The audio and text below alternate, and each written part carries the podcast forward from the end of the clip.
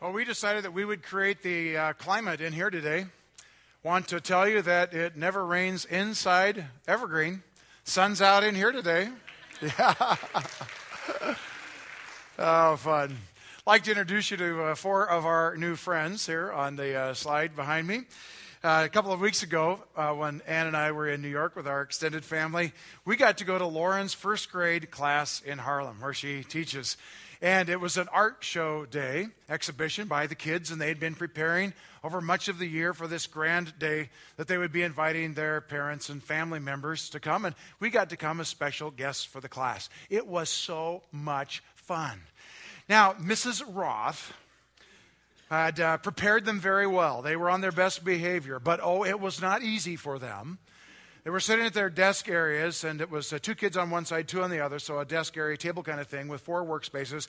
And they were had to stay in their chairs, and their chairs obviously had to stay near their desk space. But oh, what their bodies could do in squirming and configuring to gather attention. It was just the energy in the room. It was amazing. So I'm talking with Barbara, and Barbara decided that she wants to be a doctor, like Mrs. Roth's husband, Jordan who is a frequent visitor in the room and was there that day as well. And Ann and Bonnie and I were there. And, and uh, I'm talking to Barbara, and Carl, who's on the left there of the slide, was just so desperately wanting my attention. But he's patiently waiting while he's fidgeting. And Barbara is showing me the paper mache animal that she and a partner had made, and the, uh, the fish diagram that was hanging from the ceiling, and methodically taking me through the portfolio. Actually, I said, Barbara, can I see your portfolio? And she said, Do you know that big word? And I said, uh, Yes, I do. How do you know that word? And I said, Your teacher told me you had one. Oh, she said. So we were looking through the portfolio. When we looked at Barbara's last drawing, Carl reached his arm out. Now it was safe to get my attention. Grabbed my arm and said, Look at mine, look at mine. And as he was showing me his stuff, he got distracted. And he glanced over my shoulder and he was looking at Jordan, our son, who he knows. And then he looked at me and he looked at Jordan and he looked at me and he said, Are you Jordan's dad? I said, Yes, I am. And he said, Well, you look just like him. I love that point of view. Now, last night, Ava Grace Hova was here in the front row, just a few days fresh, as Isaac and Danya brought her. And we're all looking at Ava and we're deciding which one of her parents she looks like, right? And, uh, you know, mostly we think she favors Danya. And, you know, we're all grateful for that. Just, so she, she, looks, she looks like her mama. That's the adult point of view, right? The kid's point of view was, you look just like your son. I love that. Today, as we launch a new and four part series on loving God with all we've got, the whole point of this series is this God has destined you to end up looking like his son. Paul said it this way in Romans chapter 8 that all things work together for the good of those who love God and who are called according to his purpose. For those that God foreknew, he predestined to, get this, become conformed to the image of his dear son. That's the business that God is in, causing you every day to look more and more like Jesus. And so Jesus encounters a group of people one day. We're going to read from Mark chapter 12, verses 28 to 31, about a conversation Jesus had. It had been set up by a religious scholar that was trying to stick it to the man and was trying to trip Jesus up and publicly embarrass him. It didn't work particularly well. Another religious scholar, a little more sincere in his interest in Jesus, noticed that Jesus had answered wisely and engaged him in this brief conversation that we read in Mark 12, verse 28. One of the teachers of the law came and heard them debating.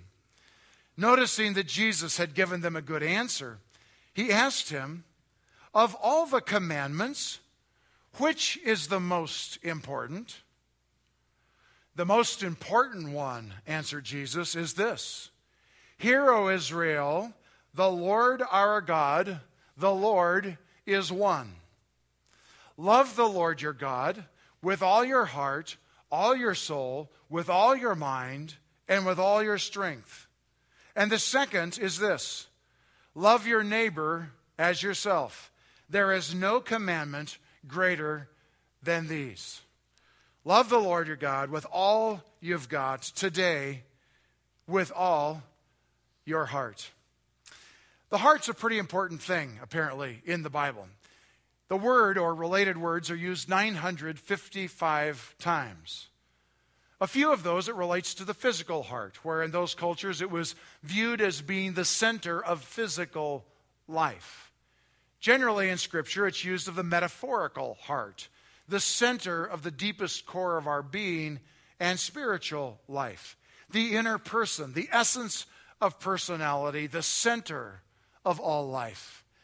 If you were stripped down to your essential core, where who you really are is left, it would be your heart.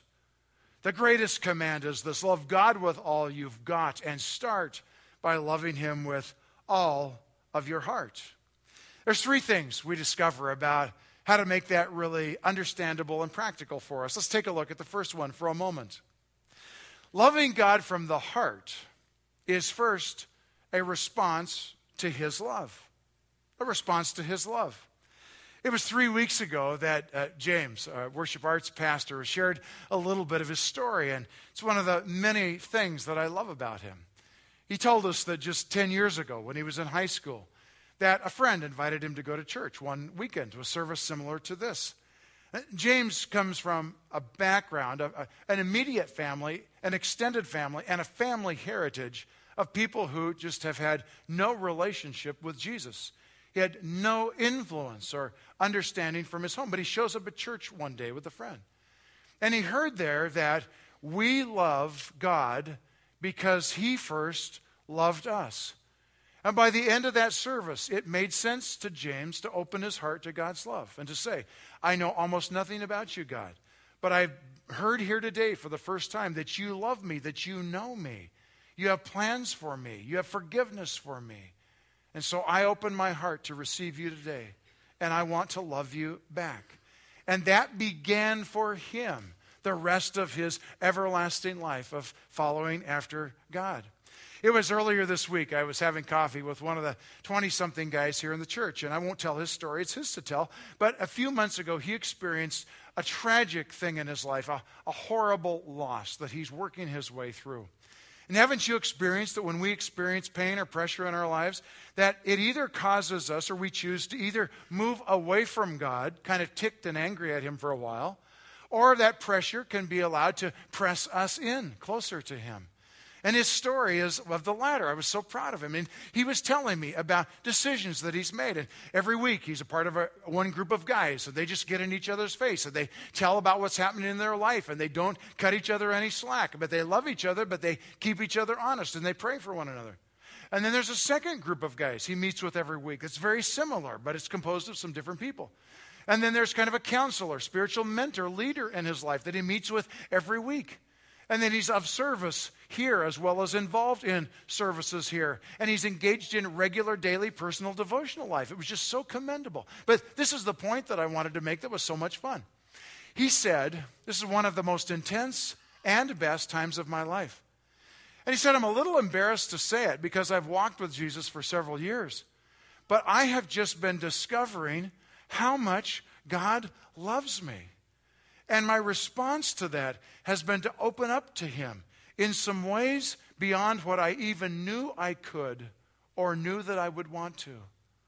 We respond with all of our heart first because God loves us. I remember, well, uh, my summer after my graduation from high school, and we're especially celebrating those of you that are high school graduates today, Joe and friends, right over here. Others may be in other places. But it was uh, an amazing summer for me because I discovered that my relationship with Jesus that had worked for me in my senior year of high school was not going to be good enough to work for me the next year in my going to college. Now, I knew that generally because there's no static relationship with God. We're either growing or we're moving backward. That's true in all of, our, all of our relationships. But I felt it and I understood it very personally that summer. I still remember the, the rather deserted, lonely country road that I was taking my walk and talk with God on. It was dusk in August. The sun was going down. It was out in the mid Willamette Valley.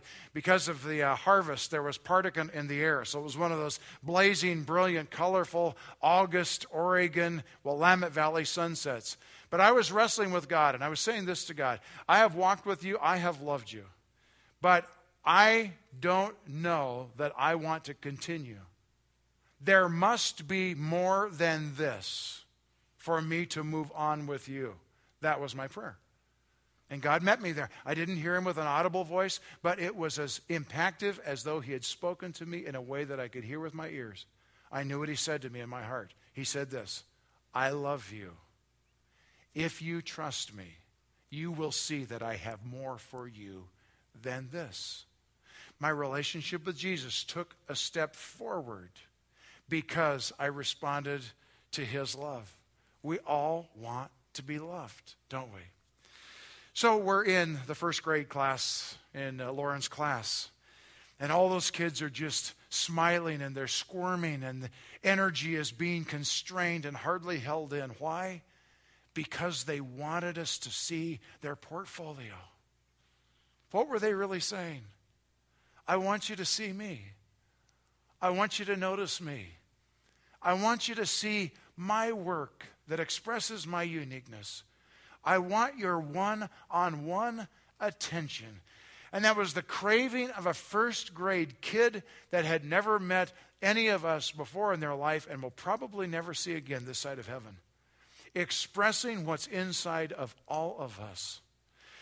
The book of Ecclesiastes says it this way We all have eternity in our hearts a place that God has designed each of us with that cries out to have our name known, to be recognized, to be attended to, and to mostly of all be loved.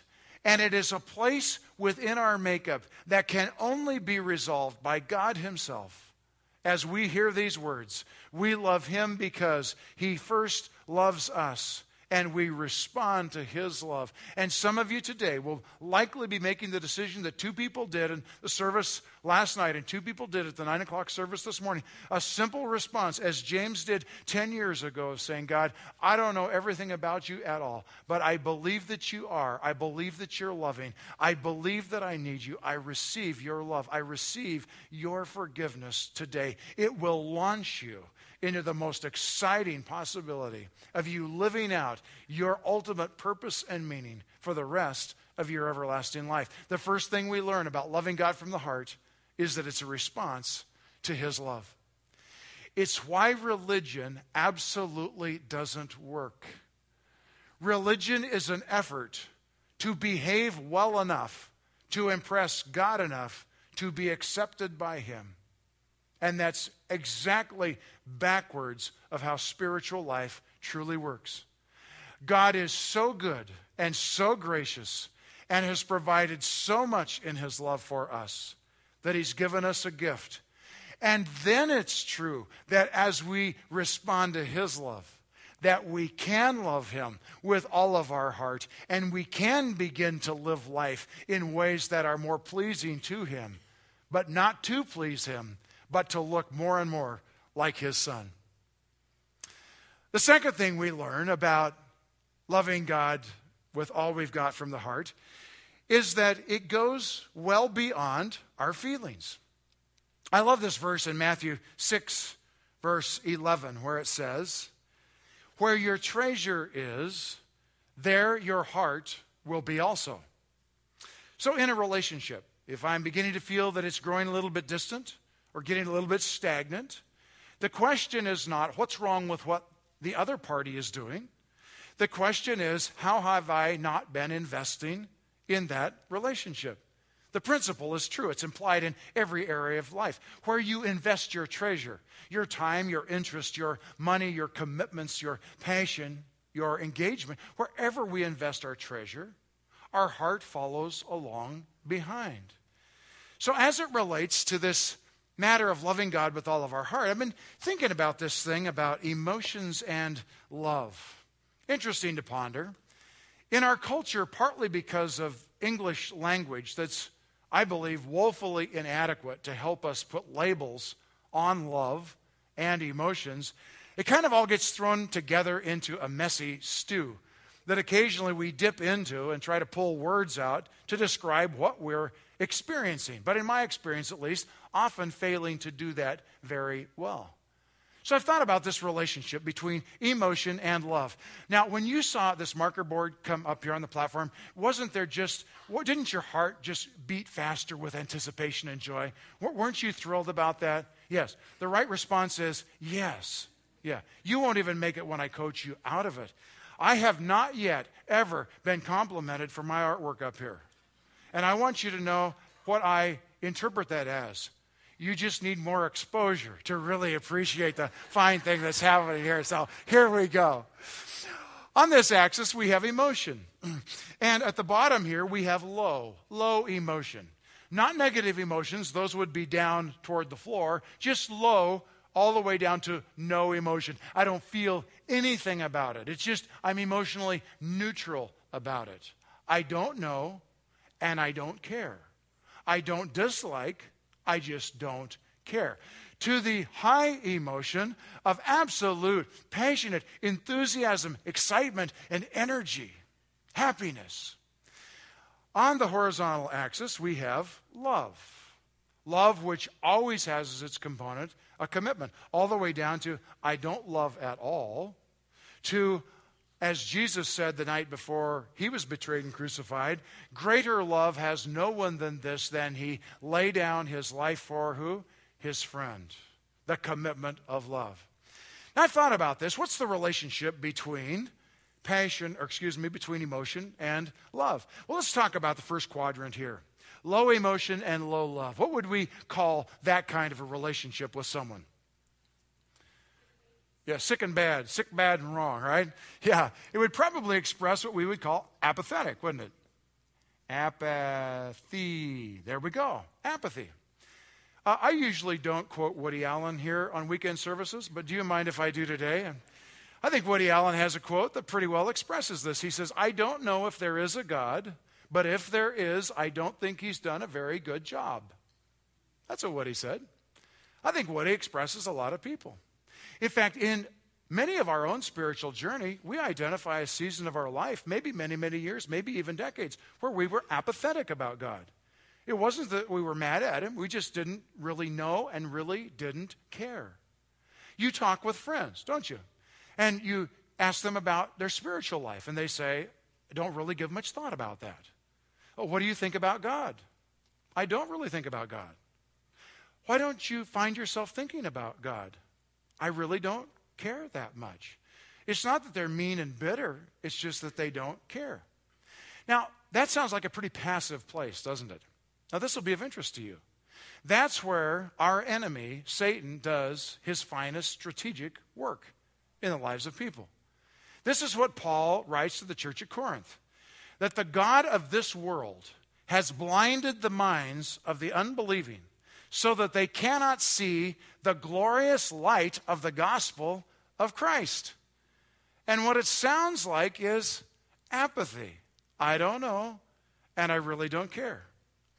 Now, let's take a look at this high emotion but low love situation. Some of us have encountered this, most of us in our life, and others of your parents or grandparents, you've seen it. And kids, maybe seventh or eighth grade, and they come home and they tell you what? I'm in love. And what do you want to tell them? And what do we call that? Puppy love. Puppy love's good. Yeah, puppy love. Yeah. Or infatuation. Fatuation. There we go. Infatuation. Do you think that it's possible to become infatuated with God?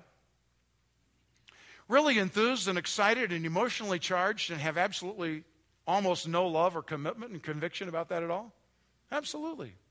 Jesus told a great story. We call it the parable of the sower, actually, more properly, the parable of the sowers. And he talks about four kinds of soil. And as an old farm guy, I like those kinds of agrarian stories. He talks about the apathetic soil, where the seed is scattered, but it just bounces along on hard earth, doesn't penetrate. Birds come along and swoop it away. Apathetic. And then there is the infatuation soil. It's shallow. And the seed comes in and it gets enough dirt to germinate. I love that word, old farm guy. Germinates, it sprouts, but because it's shallow, it very quickly just falls over and dies and shrivels up. Infatuation. Happens sometimes for people who, who have a trauma in their life. They feel a desperate need for a solution. They're told that God would be a good answer for that. They come to the spiritual ER, and instead of leaving with a heart transplant, which is what they need, God giving them a new heart. That's what conversion is. They leave with a band aid across a scratch because the scratch wasn't as bad anymore. Infatuated. And some of you will have stories in your own life of some false starts in a true relationship with God. And you say, Yeah, that was me. I, I got saved two or three times before it took. What was happening? Because the love thing, which is a commitment, wasn't happening. But there were a lot of feel goods. And then there's this thing over here. Oh, this is fun. This is where I like to live. Are you ready for this? Where it's high emotion and high love. Huh? What do we call that in a relationship? Yeah? Well, let's be good here today. Let's call it passion. Passion is good. Okay to have a passionate relationship with God? If you go for that? Yeah. Oh, I like that. I have a passionate relationship with my wife. You have no idea how hard it is for us to behave around here. We're church and everything. It is. Our, uh, our married kids, you know, get embarrassed and sick by us, and we're with them. And, uh, you know, they, they want to send us away, you know, timeouts. It's, yeah. Passion is a wonderful thing. It's how God designed us. In fact, I think heaven is probably going to be pretty passionate. I think it's just going to be passion, wild passion. We're going to be with God in His presence, and all the yuck and crud's going to be gone. And it's going to be like me going out there and eating a whole sheet cheesecake, uh, carrot cake, which, by the way, is what God intended when He made carrots. yeah, yeah. and I won't get sick and I won't gain weight. I mean, however you need to describe it, it's going to be awesome. Passion. It's what, it's what um, Josephine looked like today. I mean, passionate. I mean, she was leading us in worship, wasn't she? It was fun to see the team. Josephine, it wasn't just the light on her. I mean, she was just smiling and beaming, and all she could do to stay up here, she was just passionate, leading us in passionate worship. I'd like to live there all the time, wouldn't you? But can I tell you this? I come to church sometimes with you guys, and I don't always experience that. Not every time. Now, it may just be me. But I'll also tell you this that I show up pretty regularly with one on one time with God every day, call it personal devotions or whatever. And some of those days, you know, I feel really, really good. And some of those days, I don't feel so good. You know, so I'm reading Deuteronomy, right? And I'm doing my soap journal, and you're supposed to read the scripture that really pops out at you. So it says, Don't eat bats. Yeah, I'm quoting scripture. So I write down, Don't eat bats. And then you do the next thing, which is to make some observations about that. And so I'm working all my creativity and spiritual juices and concentration, and I write down those people weren't supposed to eat bats. Yeah. And then you, you get to the application time. what does this mean to my life? And I'm thinking about it, and I guess I, I guess I shouldn't eat bats either. And and then you're supposed to pray, God deliver me from bats. I mean, what you know. The sad truth is, I'm being facetious, but not all that much. There are times that, that I leave this one on one time with Jesus and I go, I'm glad I showed up because it's the right thing to do. But, baby, on this passion scale, it, she, there wasn't a lot going on today. Well, aren't you glad that there's a fourth box? There's a fourth box that's just as loving, but that it feels different than passion. And I call it the commitment box. commitment. You know, I haven't gotten to have the one on one with Jesus yet to talk about it, but my guess would be this put it together. This is all within a few hours. Jesus says to his followers, No greater love has anyone than this, that he lay down his life for his friend. Okay? Then he goes out to a prayer meeting by himself, under an olive tree in a place called uh, the Mount of Olives. And he is so exercised in his soul that he is physically sweating blood as he is trying to get out of the pain and shame he's about to endure. And he begs God, if there's any way, let this cup pass from me. How do you think Jesus was feeling emotionally right then about how fun this love business was? My hunch was there was a whole lot of commitment. But he did some experience some joy. Hebrews tells us this. When he looked ahead and saw you, and saw a relationship with you, for the joy set before him, he endured the cross as he, with no greater love than this, laid down his life for his friends. Now, this just works really well for me. This is what it says I'm a proponent of passion. And I love it when we have those experiences that are just high as a kite, just so filled with joy.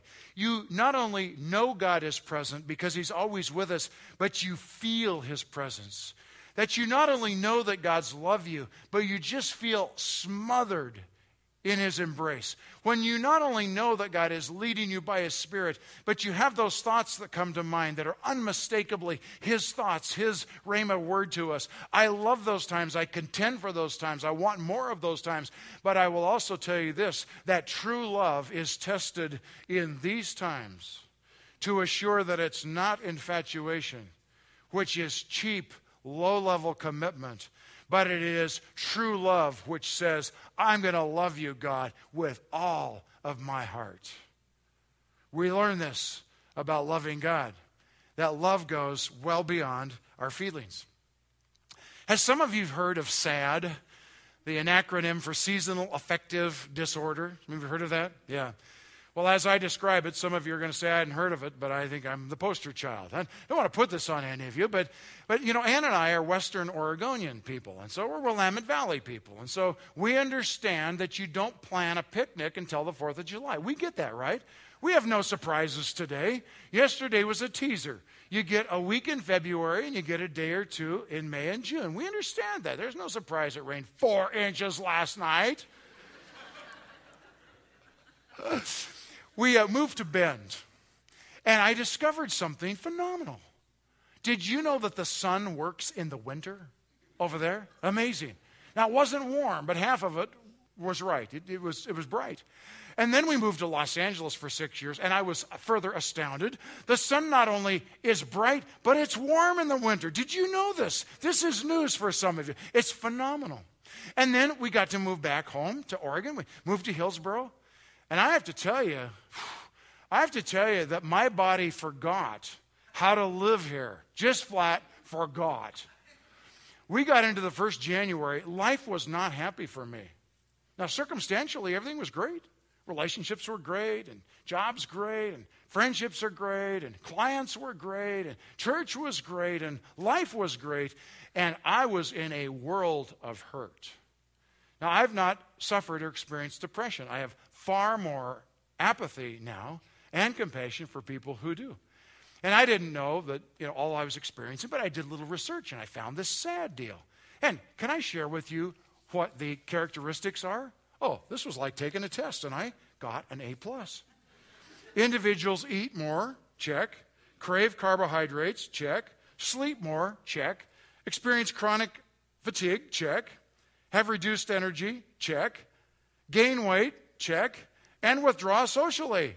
Check. 100%. Whew. All right. Now I know what's wrong with me. I'm sad.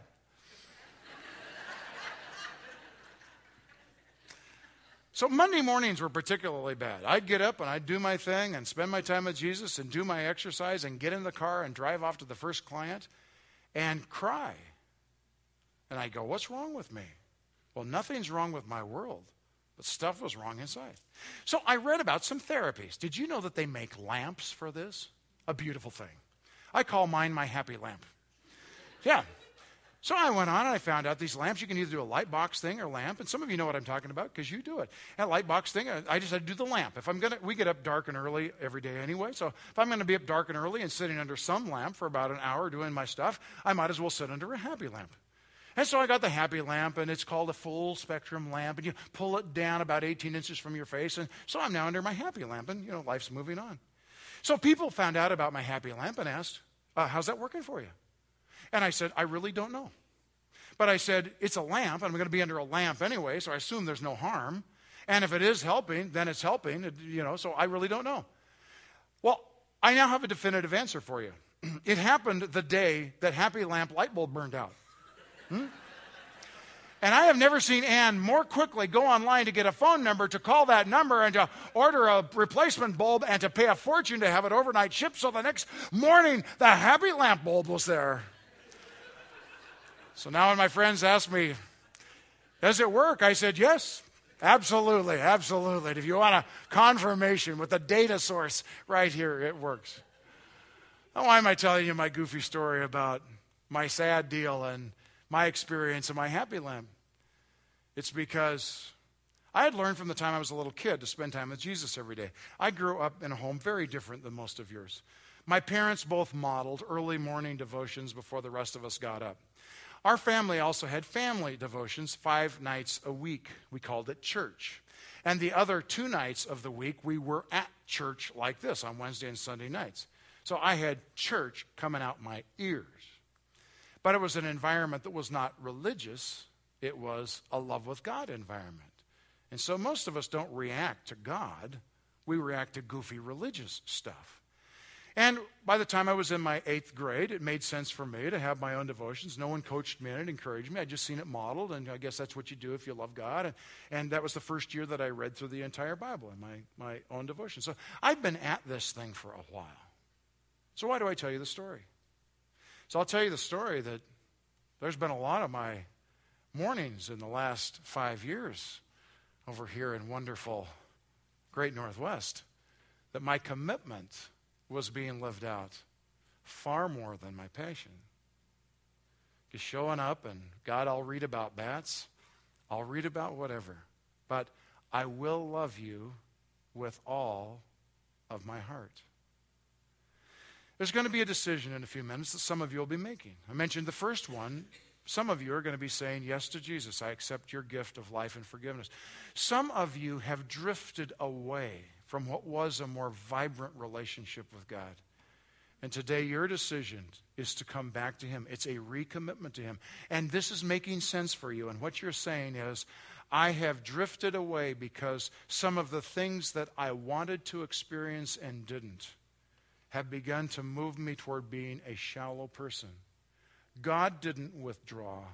I began to withdraw, and I am recommitting today to get close to Him. We learn that loving God from the heart goes well beyond our feelings, and so we choose to love. Let's take a look at the third and final thing that we learn from this great passage. Loving God from the heart is a long term relationship. I went on Facebook yesterday and I changed my religious affiliation. That all right with you? Yeah. You wisely haven't responded because you don't know what I changed it to. It used to say Christ follower. Now it says Christ follower dash long term commitment. That's what it says. That relationship status is not going to change. A long term relationship. In fact, Ann and I discovered or decided uh, when we were married that, that we would probably long term be the best for each other if we were the most in love with God as individuals that we could be. Doesn't it make sense?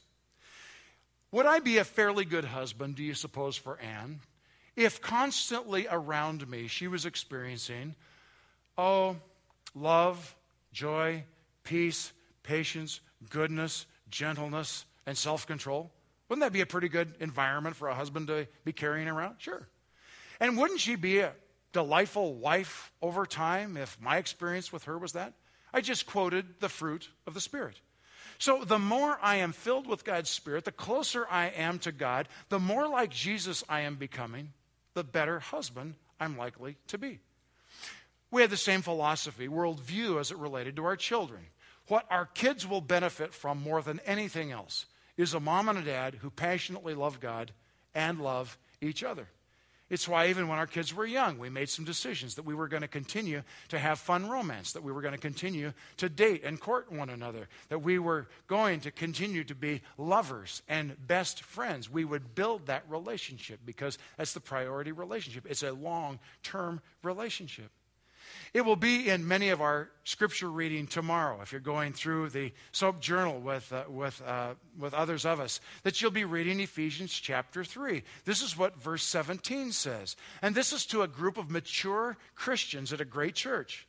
Paul says, I pray that you, being rooted and grounded in love, may have power, together with all the saints, to grasp how wide and how long and how high and how deep the love of God is.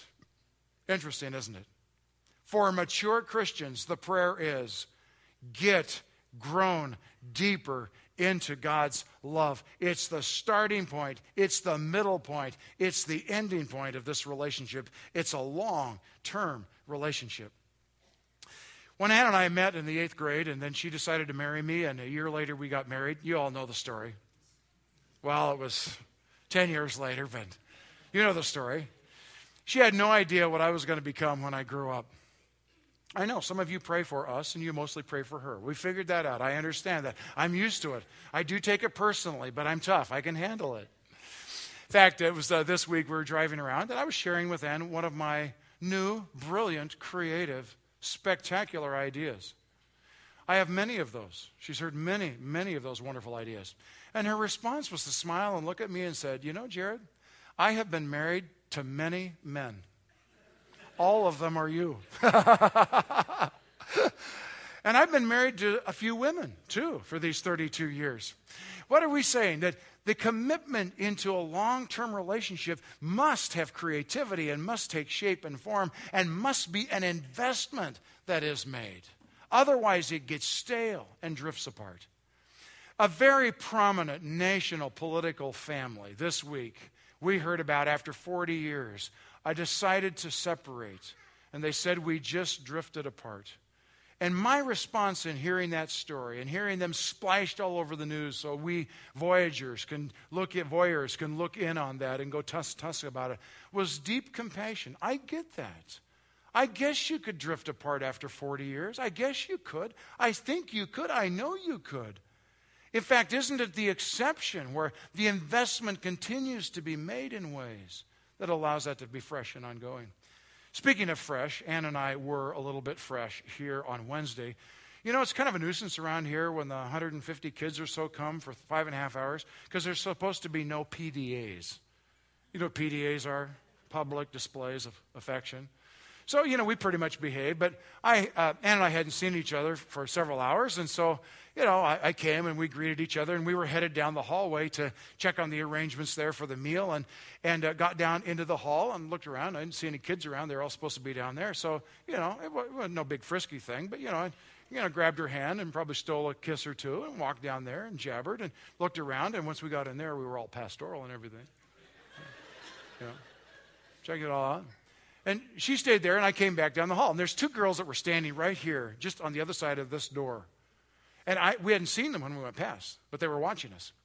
And so two minutes later, when I came back down myself, they were smiling.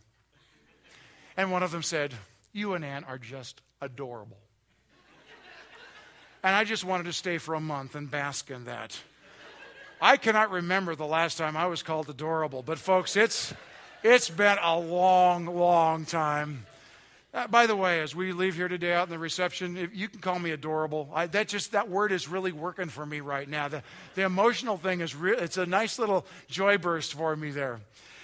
And I uh, and I said uh, what I didn't say to the two of them, but I thought was, oh, uh, girls, you have you have no idea. You really don't.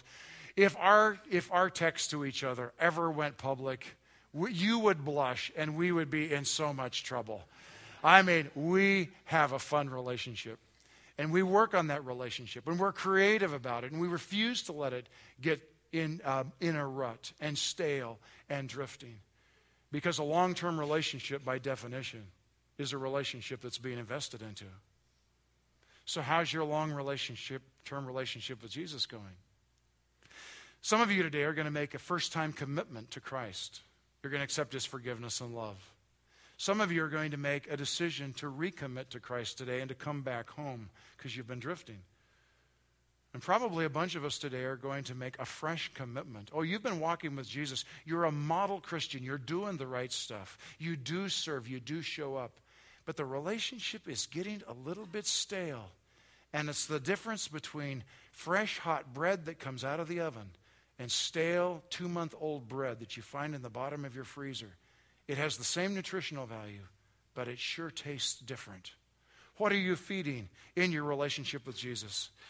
I love this quote that comes from a church tradition, which tells us that the Apostle John, one of the 12 apostles, James and John were brothers. James was martyred as the first dying apostle. John lived to be into his 90s, the oldest apostle to die.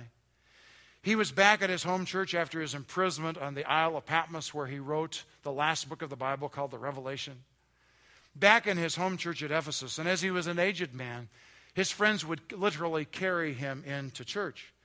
And as the most respected elder among them, they would ask him to say a few words. And eventually they begin tired of hearing him repeat himself week after week. Because what he always said in his older years were little children, love God and each other. They finally said, John, why do you keep saying those words? And he said, It's the Lord's command. And if this alone be done, it is enough. Jesus asked, What's the greatest commandment? Hear, O Israel, the Lord our God, the Lord is one. What was that? That was the Levitical call to worship that was still being used in the synagogues and the temples every week in Judea. You shall love the Lord your God with all your heart, all your soul, all your mind, all your strength. And the second is like it to love your neighbor as yourself. This is the greatest commandment, John said. If this alone be done, it is enough. So, Jesse Fitzgerald was sitting right over here where you are, Bob. You do not look like Jesse Fitzgerald. You are nearly as wonderful, but you're close. Almost beaming as much as she was last night because you're sitting next to Pam, almost. She was just glowing in the dark. Because Jesse who met Jesus here as an eighth grader and has grown up here and served here, is getting married this Friday to Ryan. And her smile, which has gone from ear to ear, I think now, I don't know how it's physically possible, has extended beyond the earlobes. She was glowing last night. And as uh, student ministries pastor Kevin is going to be the officiating minister this week, she and Ryan are going to exchange vows. They're going to be vows that are primarily found on this side of the two by two box vows that talk about a commitment. And it'll go like this I, Jesse, take you, Ryan, to be my husband, to have and to hold from this day forward. For better, for worse, for richer, for poorer, in sickness and in health, to love and to cherish for the rest of our lives. That's the vow of love that they'll make to one another. As I was thinking this last week about their wedding coming up, I, I wondered what it would look like for those vows to become part of my prayer to God in expressing loving Him with all of my heart. So I tried it on for size. It sounds like this I, Jared, take you, Jesus, to be my Savior and Lord, to have and to hold from this day forward for better, for worse, for richer, for poorer, in sickness and in health, to love and to cherish for the rest of my everlasting life. I love you, God, with all my heart. What's the favorite metaphor in the Bible of our relationship with God? The metaphor of marriage. It's the closest approximation that we have on earth of understanding the mystery of our relationship with Him. What would it sound like for you today if I am the officiating minister and led you in saying vows to God? Would that be meaningful for you? It would sound like what I had just done. You would put your own name in the place of mine. I think for many of you today, it will make sense for you to let that be a part of your prayer as we conclude today. I, Jared, take you, Jesus, to be my Savior and Lord. And for those of you that wish to out loud, some of you will do it with loud, robust, bold voice because that's you and your personality. Others of you, it might be more in a quieter, almost a whisper. Those of you that choose to participate in this, to make this prayer, some of you will be saying yes to Jesus for the first time. Your life will be transformed this morning as you open up to God's love and forgiveness in life. Some of you are going to be saying, This is my homecoming. I've drifted, but today I'm coming back to God.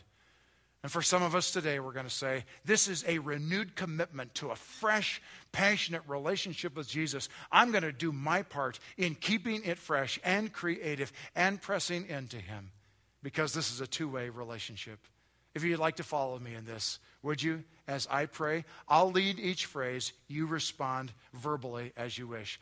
I, Jared, take you, Jesus, as my Savior and Lord. Together, I, your name, take you, Jesus, as my Savior and Lord. To have and to hold from this day forward, for better, for worse, for richer, for poorer, in sickness and in health, to love and to cherish for the rest of my everlasting life I love you, God, with all my heart. Lord, you've heard our words. Beyond that, you've seen our hearts today. Thank you for loving us so much. We love you back. In Jesus' name, amen.